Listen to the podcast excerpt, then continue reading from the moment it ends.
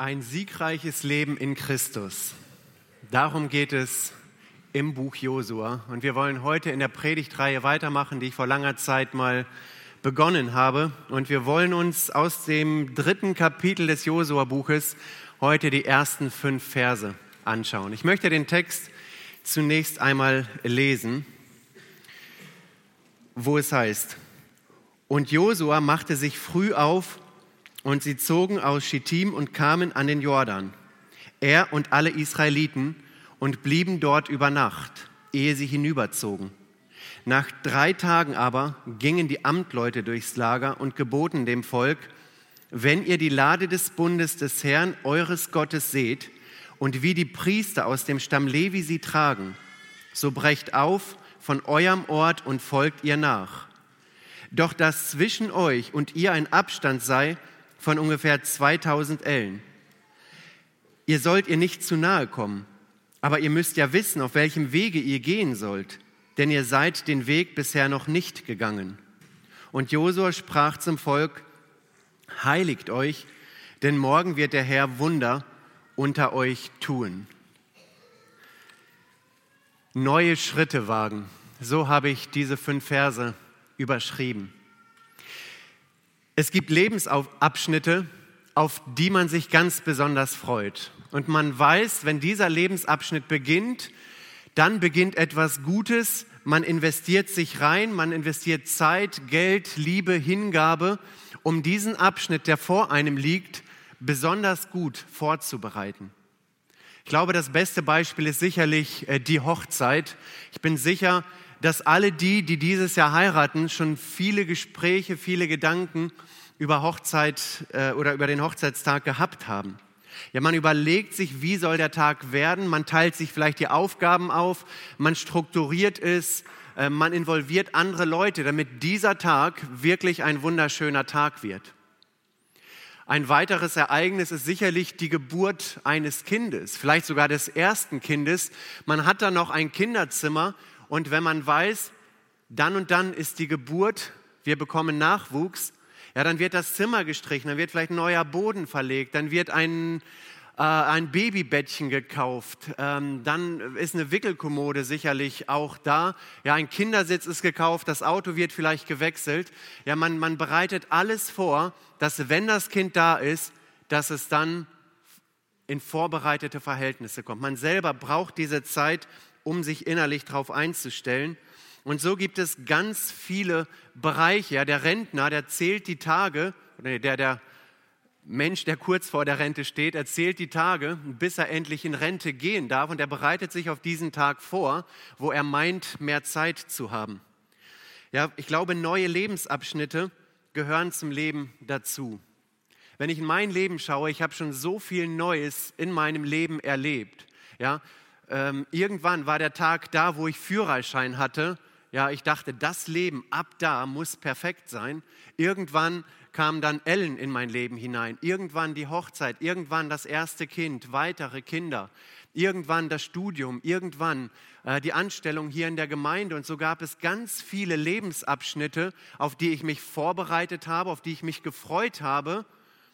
Ähm, ja, und das ist gut. Das gehört zum Leben dazu. Und ich glaube, es ist ganz wichtig, immer wieder mal innezuhalten und zu fragen, wo stehe ich eigentlich? Gibt es etwas in meinem Leben, wo ich vielleicht neue Schritte wagen sollte? Ich finde das ganz mutig von dir, Alex, dass du hier gestanden hast und gesagt hast, dass du einen neuen Schritt wieder gewagt hast. Ja? Und dieses Innehalten, das brauchen wir in unserem Leben, um ganz neu auf das zu hören, was Gott vielleicht in mein Leben in dein Leben hineinsprechen möchte. Ja, für mich die größte Veränderung, die ich persönlich erlebt habe, war, als ich mit 20 Jahren so richtig verstanden habe, was es mit Jesus Christus auf sich hat. Ja, ich habe wie Alex viel über Jesus gewusst. Vielleicht habe ich auch als Kind eine Entscheidung getroffen. Aber mit 20 habe ich die Entscheidung für Jesus so richtig festgemacht und habe gesagt, Jesus, du sollst der Mittelpunkt in meinem Leben sein.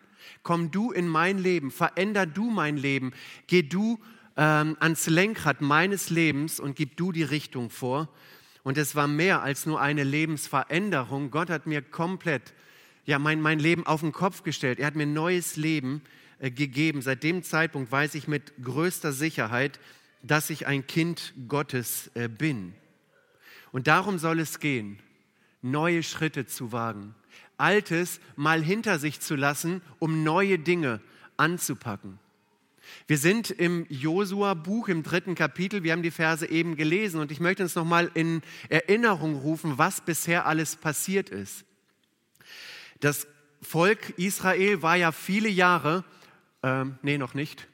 Das Volk, Volk war ja viele Jahre in, in Ägypten gefangen, in der Sklaverei. Und Gott hat Mose gebraucht, um sie aus Ägypten herauszuführen.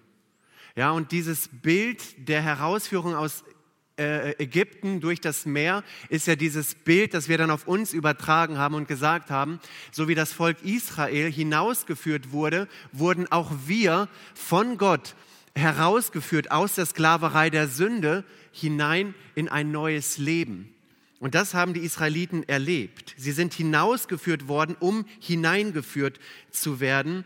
Äh, aber sie waren zunächst in der Wüste und in der Wüste brauchten sie die Versorgung Gottes und Gott hat sie versorgt, mit, umgeben mit seiner Gegenwart, mit allem, was sie eben gebraucht haben.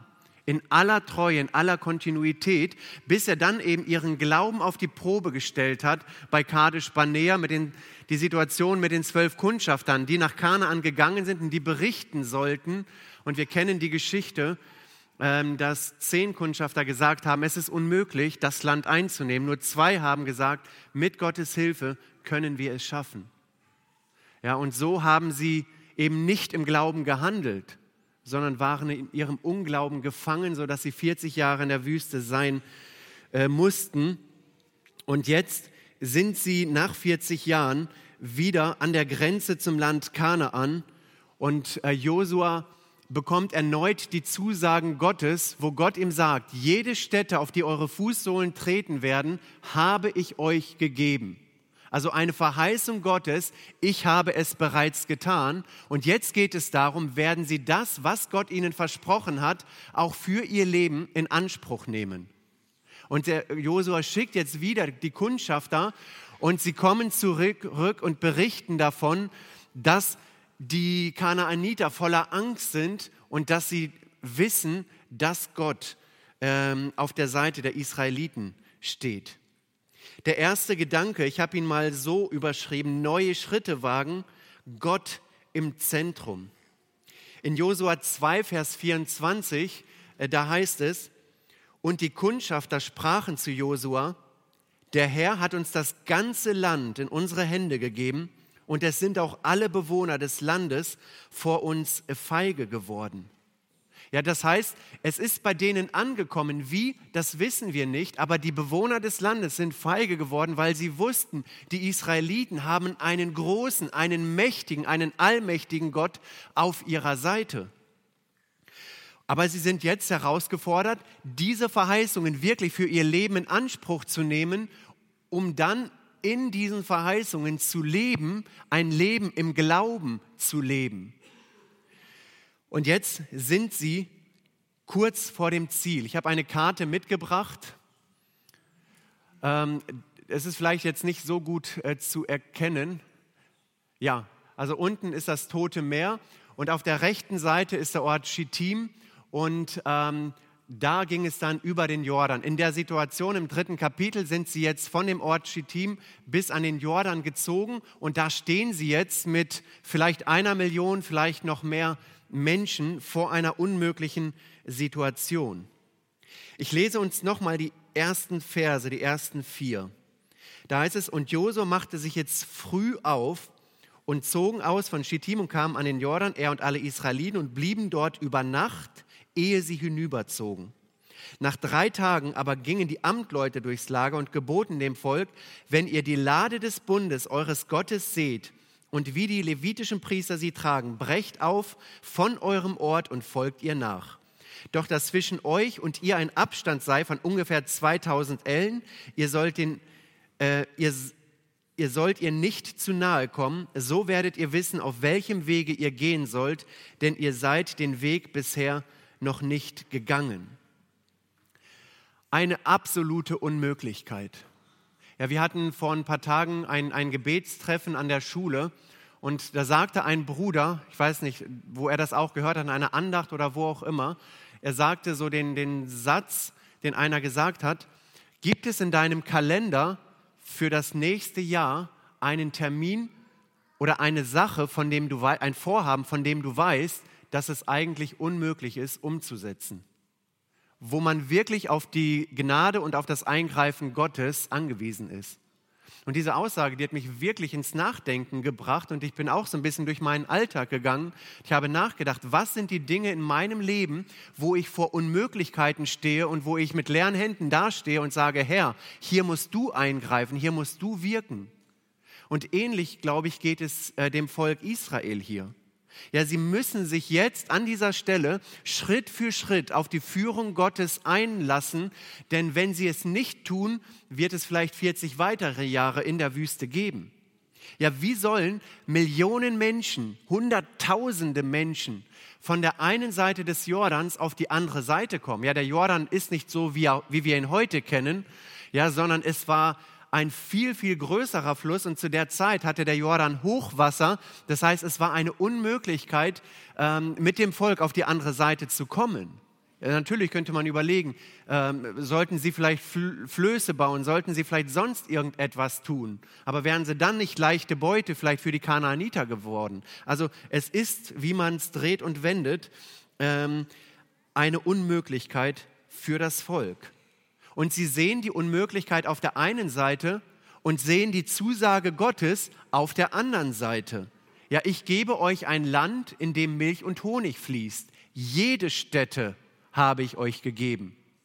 Und wie passen diese beiden Dinge jetzt zusammen? Wie kann ich im Glauben siegreich leben und wirklich auch die Verheißungen Gottes in Anspruch nehmen? Und da gibt es jetzt nicht so ein, so ein Rezept, das man ausstellt und sagt, dann funktioniert's sondern ich glaube, es ist eine, eine Aneinanderreihung vieler kleinen, kleiner Schritte, die im Glaubensleben vor uns liegen. Und genau das weiß Josua und das macht ihn aus. Ja, er weiß, es ist unmöglich, aber trotz der Unmöglichkeit fängt er an, den ersten Schritt zu gehen und macht dann erst den zweiten und dann erst den dritten und er verlässt sich auf die Worte Gottes. Ja, ich, ich habe mir wirklich die Frage gestellt, wie muss es Josua ergangen sein? Er ist ja der, der Leiter des Volkes und er steht jetzt da und er sieht das Hochwasser, diese hunderte Meter oder vielleicht ein Kilometer, der überschritten werden muss. Ja, wie muss es ihm ergangen sein? Also eine ganz, ganz große Parallele zum Auszug aus äh, Ägypten. Und da, glaube ich, fängt der Glaube an. Der Glaube fängt nicht da an, wo ich alles im Griff habe, wo ich genau weiß, was ich zu tun habe, sondern bei den Unmöglichkeiten des Lebens. In Hebräer 11, Vers 1 heißt es, es ist aber der Glaube, eine feste Zuversicht dessen, was man hofft und ein Nichtzweifeln an dem, was man nicht sieht. Ähm, und jetzt ist das ganze Volk herausgefordert, einfach nur zu glauben. Wenn sie glauben, dann wird Gott das Eigentliche tun. Aber ich glaube, das ist wiederum viel, viel schwieriger. Wir würden lieber selber die Zügel in der Hand nehmen, in die Hand nehmen und Dinge tun, weil wir meinen, dann die Dinge im Griff zu haben. Aber bei Gott ist es anders. Gott möchte, dass wir mit leeren Händen dastehen und dass wir ihn machen lassen. Und dass wir einfach nur glauben, dass wir einfach nur vertrauen. Und damit haben unglaublich viele Menschen ein so elementares äh, Problem. Und jetzt steht das Volk vor dieser Unmöglichkeit. Vers 2. Jetzt nach drei Tagen gingen die Amtleute durchs Lager, Vers 3, und geboten dem Volk, wenn ihr die Lade des Bundes eures Gottes seht, also sie sollen sie sehen, und wie die levitischen Priester sie tragen, so brecht auf von eurem Volk und folgt ihr nach. Doch dass zwischen euch und ihr ein Abstand sei von 2000 Ellen und ihr sollt ihr nicht zu nahe kommen. Und jetzt für mich ein ganz, ganz wichtiger Vers. So werdet ihr wissen, auf welchem Wege ihr gehen sollt, denn ihr seid den Weg bisher noch nicht gegangen. Ja, also Josua gibt jetzt durch die verschiedenen Amtleute Informationen weiter. Es gibt Informationen, die alle wissen müssen. Und wenn Sie diese Informationen haben, dann können Sie auch dementsprechend richtig handeln. Ja? Und diese Informationen beinhalten im Endeffekt Worte, die Gott Josua gesagt hat und die das Volk Gott, äh, Gottes dann, dann hören soll. Also sie sollen einen Fixpunkt haben, auf, auf welchen sie schauen sollen, auf die Lade des Bundes. Wenn die Lade sich in Bewegung setzt, sollen auch die sich in Bewegung setzen.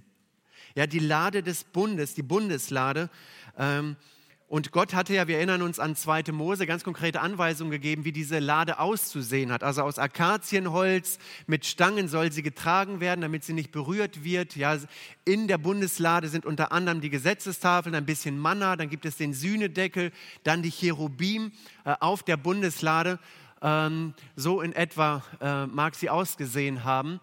Und ähm, es soll eben ein Abstand eingehalten werden zu der Bundeslade. Niemand, wie gesagt, darf sie berühren weil die Bundeslade ein Bild für die Gegenwart Gottes mitten unter dem Volk ist. Ja, darauf sollen die Blicke äh, gerichtet sein.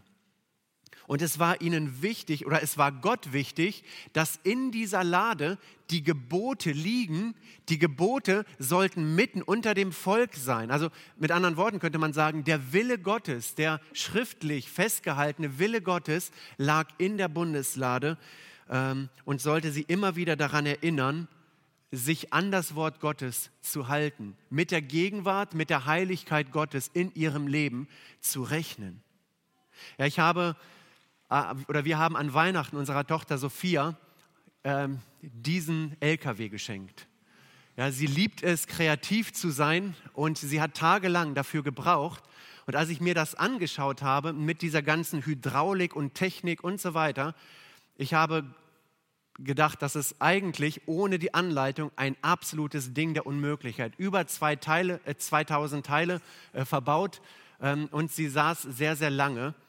Ähm, und das ist ein Stück weit, wir, wir kennen dieses Bild, das Wort Gottes will wie ein Navigationsgerät sein. Ja? Hier bei diesem LKW gibt es Seite für Seite eine Beschreibung, welcher Klotz an welche Stelle kommt und was man zu machen hat. Und wenn man sagt, okay, ich überspringe mal die ersten zehn Seiten, das könnte man machen. Ja? Nur ob das Ergebnis so aussieht, das weiß ich nicht. Wahrscheinlich eher nicht, weil die Dinge ineinander greifen. Wenn man am Anfang einen Fehler macht, dann wirkt es sich aus ähm, auf die Komplettkonstruktion. Und das ist für mich ein, so eine starke Anwendung, auch für das Volk Israel damals. Ja, sie sind das auserwählte Volk. Sie sind in einer Situation, wo Gott ihren Glauben herausfordert. Aber mitten in dieser Herausforderung lässt Gott sie nicht allein. Er ist präsent durch die Ge in, in, in Form der Bundeslade. Ja, er bindet seine Gegenwart an die Bundeslade. Ja, ab diesem Zeitpunkt lesen wir nichts mehr von der Wolkensäule, von der Feuersäule, sondern von der Bundeslade. Sie kommt, ich weiß nicht, wahrscheinlich in Kapitel 3 und 4, 15, 16 Mal vor, diese Formulierung. Ähm, und jetzt stellt sich ganz konkret die Frage, wollen wir uns auf Gott einlassen? Wollen wir uns auf sein Wort einlassen, das er fest, äh, uns, uns gegeben hat? Oder wollen wir es nicht? Denn wenn sie es tun, sagt Gott, werdet ihr Dinge erleben oder Wege geführt werden, von denen ihr noch nicht mal wisst, dass es sie gibt. Ja, und das ist eine, eine sehr, sehr starke Formulierung. Er sagt, äh, einen Weg, den ihr bisher noch nicht gegangen seid. Aber es liegt an dem Volk. Werden sie Gott ernst nehmen? Werden sie sein Volk, äh, sein Wort ernst nehmen? Oder werden sie es nicht tun? Und das ist auch eine ganz starke Anwendung äh, für uns. Ja, Gott hat uns, die wir Jesus Christus lieben und kennen, den Heiligen Geist gegeben und wir haben seine Gegenwart in uns. Aber haben wir ihn auch im Blick? rechnen wir mit der Gegenwart des Heiligen Geistes in unserem Leben. Gott hat uns sein Wort gegeben. Aber ist das Wort Gottes wirklich das, worauf wir unsere Blicke richten, auch in unserem Alltag, so wie das Volk die Lade sehen sollte mit den Geboten? So haben wir den Heiligen Geist und wir haben sein Wort. Aber die Frage stellt sich für uns im Alltag, die stellt sich mir ganz persönlich, halte ich das Wort Gottes in meinem Leben wirklich hoch? Bin ich bereit, ja, dieser Anleitung des Lebens wirklich Folge zu leisten, dass Gott durch sein Wort in mein Leben hineinspricht? Und ich bin sicher, wenn ich das zulassen werde, dann werde ich Wege Gottes in meinem Leben erleben, die Gott mit mir vielleicht auf diese Weise noch nicht gegangen ist. Äh, ganz neue Wege vielleicht, ganz neue Abschnitte, die vor uns liegen. Neue Schritte wagen, Gott im Mittelpunkt behalten. Ein zweiter Gedanke, den habe ich folgendermaßen überschrieben, neue Schritte wagen, im Glauben leben. Es ist so einfach auszusprechen, aber es ist so herausfordernd, das im Alltag wirklich auch zu tun, sich darauf einzulassen. Ja, im Vers 5 heißt es, und Josua sprach zu dem Volk, heiligt euch, denn morgen wird der Herr Wunder unter euch tun. Ja, ich bin da hängen geblieben. Ich wollte eigentlich über das ganze Kapitel predigen, aber diese, äh, dieser Appell, der hat es mir angetan. Josua hat einen ganz konkreten Auftrag für das Volk. Er sagt, heiligt euch. Tut etwas, weil Gott etwas für euch vorbereitet hat. Und das finden wir sehr häufig in der Bibel. Natürlich, es ist alles aus Gnade. Ja, weg mit der ganzen Werksgerechtigkeit, weg von den, mit den ganzen Forderungen, die das Gesetz an uns stellt. All das, was wir tun, macht uns vor Gott nicht besser, macht uns vor Gott nicht gerecht. Und trotzdem er, ähm, folgt einem echt, aus einem echten Glauben heraus auch gewisse Taten. Und hier ist eben die Anforderung Gottes, heiligt euch, weil Gott etwas ganz Bestimmtes, etwas Gewaltiges äh, tun möchte. Ja, von äh, 2. Mose ausgehend wissen wir, was genau damit gemeint ist, mit diesem heiligt euch. Ja, sie sollten sich komplett baden, sie sollten sich waschen, sie sollten sich neue, frische Kleider anziehen. Ja, sie sollten enthaltsam sein für diese Zeit. Sie sollten ähm, sich fernhalten von, von der Anbetung fremder Götter und so weiter. Also ganz bestimmte Dinge einhalten, wodurch sie zum Ausdruck bringen, Gott, wir bereiten uns für das vor, was du für uns vorbereitet hast. Wir heiligen uns für dich. Ja, und dieses Bild des sich Heiligens, was sie dann damals auch getan haben, steht eben ganz konkret für neue Schritte, die sie dann gegangen sind. Es steht für einen Neuanfang mit Gott. Ja, da wo Schuld ist, da wo irgendetwas zwischen ihnen und Gott steht, das muss aus dem Leben herausgeschafft werden, sodass Gott wieder der Mittelpunkt wird, der Fixpunkt im Leben wird. Und wenn das geschehen ist, wenn die Prioritäten wieder neu gesetzt sind, dann wird Gott, wie es hier heißt, Wunder unter euch tun. Ja, welch eine Aussage, welch ein Privileg, dass Gott so gnädig ist und ihnen nach 40 Jahren jetzt wieder erneut die Möglichkeit gibt und sagt, ihr dürft umkehren. Ihr dürft euer Leben in Ordnung bringen. Ihr dürft euch nach mir ausrichten und ich werde mich an eurem Leben verherrlichen. Ich werde Großes in eurem Leben tun. Ja, mit anderen Worten beinhaltet diese Aufforderung, sich zu heiligen, fokussiert euch auf Gott. Stellt Gott in den Mittelpunkt eures Lebens. Und auch das ist für mich eine so starke Anwendung. Ja, das ist nicht nur für das Volk damals. Natürlich waren sie ganz konkret herausgefordert, konkrete Schritte zu gehen, um sich zu heiligen. Aber das ist eine so starke Anwendung für mein Leben und genauso denke ich auch für dein Leben. Ja, vielleicht gibt es Dinge in deinem Leben, von denen du merkst, dass diese Dinge dein Leben verunreinigen. Ja, dass sie quasi wie der Jordan in deinem Leben sind und verhindern, dass du ein Leben in den Verheißungen Gottes lebst. Du weißt von den Verheißungen, du weißt von der Ruhe Gottes, du weißt von dem siegreichen Leben in Christus.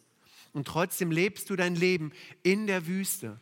Ja, vielleicht hast du dich schon Jahrzehnte an dieses Wüstenleben gewöhnt und gibst dich damit zufrieden, weil Gott ist ja irgendwie da, durch die Wolkensäule, durch die Feuersäule. Man weiß um die Gegenwart Gottes in seinem Leben. Aber der Gedanke von der Ruhe in Christus ist dir fern, wovon der Schreiber des Hebräerbriefes so ausführlich spricht. Ja, wie oft versuchen wir durch das, was wir tun, auf die andere Seite des Jordans zu kommen.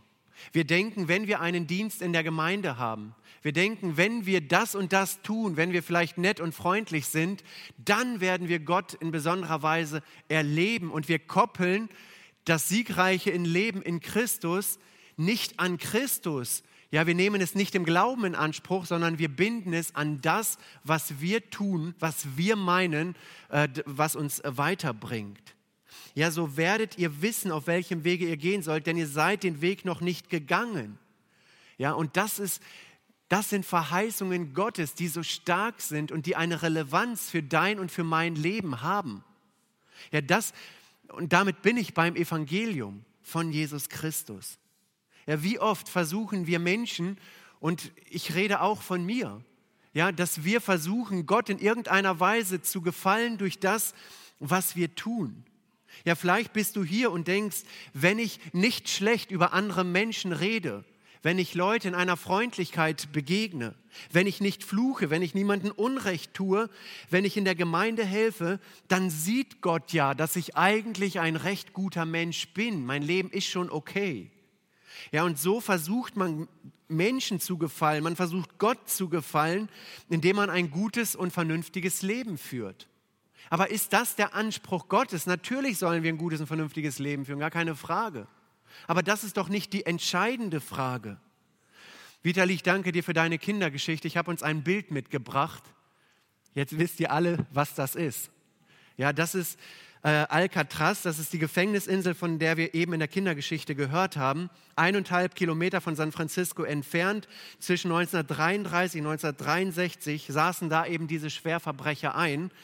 Ähm, und es galt, wie gesagt, als fluchtsicher. Also es ist ein Bild für ein Gefängnis, wo man aus eigener Kraft nicht rauskommt.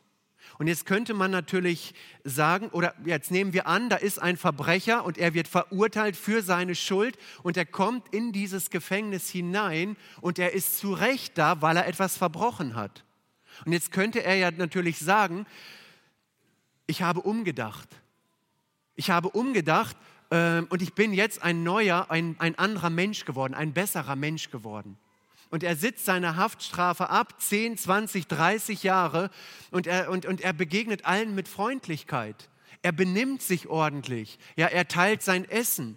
Er ist so der Vorzeigehäftling schlechthin. Ja, aber würde es ihm weiterhelfen? Nein. Er würde da vielleicht in dem Gefängnis ein gutes Bild abgeben und würde sagen, ist ein anständiger Kerl. Aber er bleibt immer noch Insasse dieses Gefängnisses, weil er eine Schuld hat, die er auf sich geladen hat, für die gebüßt werden muss. Und so auch unsere Taten. Wir meinen Gott zu gefallen, aber durch das, was wir tun, werden wir vor Gott kein Stück gerechter sondern das, was wir zu tun haben oder was diese Person in dem Gefängnis braucht.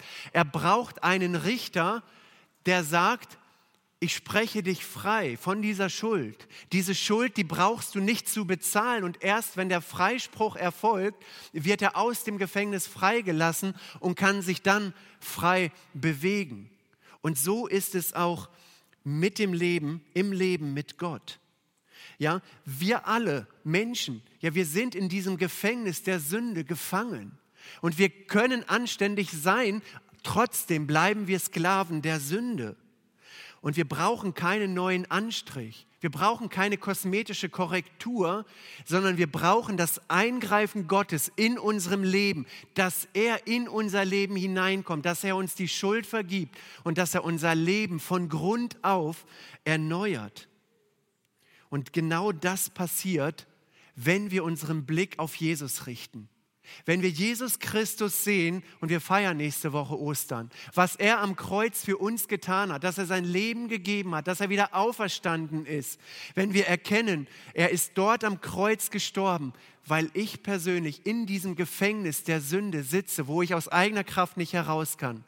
Wenn ich das erkenne und Jesus Christus Glauben schenke, und Jesus Christus in mein Leben einlade, dann kommt er in mein Leben hinein. Dann vergibt er mir die Schuld. Dann werde ich freigesprochen von der Sünde und bekomme von Gott neues Leben geschenkt. Das ist die gute Nachricht. Das ist das Evangelium von Jesus Christus. Ja? Und das beinhaltet unter anderem dieses heiligt euch. Das ist natürlich zu dem auserwählten Volk gesprochen, für die, die gut im Glauben mit Jesus unterwegs sind, aber auch die, die keine Beziehung zu Jesus hatten oder, oder zu Gott hatten. Ja, Jesus war ja zu dem Zeitpunkt noch nicht da. Auch sie sollten sich heiligen. Sie sollten sich ganz neu auf Gott und auf sein Wesen, auf sein Handeln äh, besinnen. Auf der einen Seite sehen wir in 3. Mose 20, Vers 7, Darum heiligt euch und seid heilig, denn ich bin der Herr, euer Gott. Ja, das ist das, was der Mensch tun soll. Heiligt euch. Und jetzt schaut mal, was Gott tut. Vers 8. Und haltet meine Satzungen und tut sie. Ich bin der Herr, der euch heiligt. Also Gott ist der, der es tut. Und wenn wir jetzt das Neue Testament dazu nehmen, die Dimension der Gnade vor Augen haben, dann wissen wir, dass wir nichts dazu tun können, um den Ansprüchen Gottes gerecht zu werden. Christus hat alles getan. Aber wir dürfen unser Herz für ihn öffnen, wir dürfen ihn einladen und dann wird er uns heiligen. Dann kommt er in unser Leben hinein und macht uns, wenn wir es noch nicht getan haben, zu seinen Kindern. Wir werden Kinder Gottes, wir werden seine Kinder. Und darum geht es hier. Wenn das Volk sich Gott ausliefert, dann wird der Herr Folgendes tun, denn morgen wird der Herr Wunder unter euch tun. Und das ist die Frage, die sich das Volk sicherlich gestellt hat. Sollte tatsächlich das geschehen, worauf wir schon 40 Jahre warten? Sollte das Unmögliche wirklich möglich werden? Ja, über das Wunder werden wir dann in der nächsten Josua-Predigt hören. Aber ich glaube, was man hier sagen kann, ist, dass Gott ein handelnder Gott ist. Gott wirkt, Gott bereitet Menschen vor. Gott möchte sich mächtig erweisen in deinem und in meinem Leben. Ganz egal, ob ich Jesus Christus schon mal in mein Leben eingeladen habe oder nicht. Ja? Was mir hier ähm, besonders gut gefällt, ist, dass Gott sagt oder dass Josua sagt, dass der Herr Wunder unter euch tun wird. Und lasst uns dafür beten. Lasst uns dafür auch mal innehalten, inwiefern möchte Gott vielleicht auch diesen Gottesdienst dazu gebrauchen, um Wunder in unserer Mitte hier zu tun. Ja, um vielleicht einzelne Menschen ganz neu herauszufordern, neue Schritte zu wagen. Ob ich mit Jesus unterwegs bin oder noch keine Entscheidung für ihn getroffen habe. Es gibt einen Vers, das ist auch einer meiner Lieblingsverse aus Jakobus 4, Vers 7 und 8. Besonders der Vers 8 hat es mir angetan. Da heißt es, ersten Vers 7, so seid nun Gott untertan. Also Gott will die Herrschaft des Lebens haben.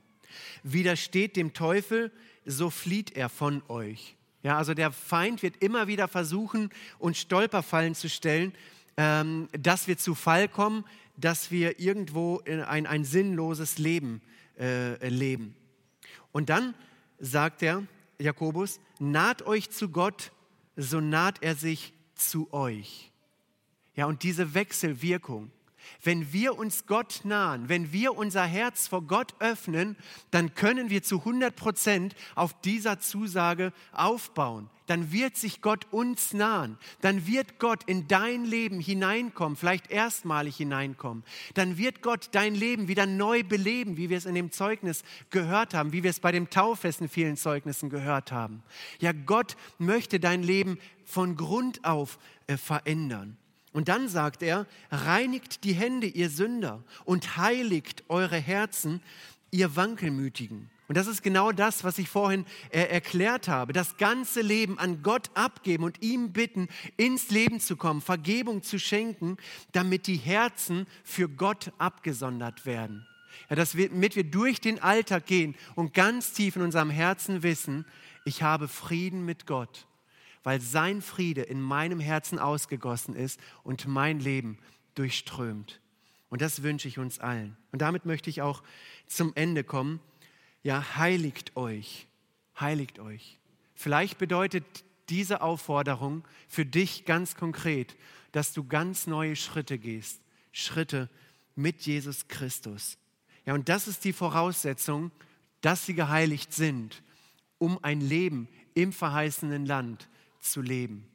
Nicht nur dieses mühsame, beladene, schwere, emotionslose Wüstendasein, sondern ein Leben, wo man wirklich sagt, der Glaube an Jesus Christus macht den Unterschied.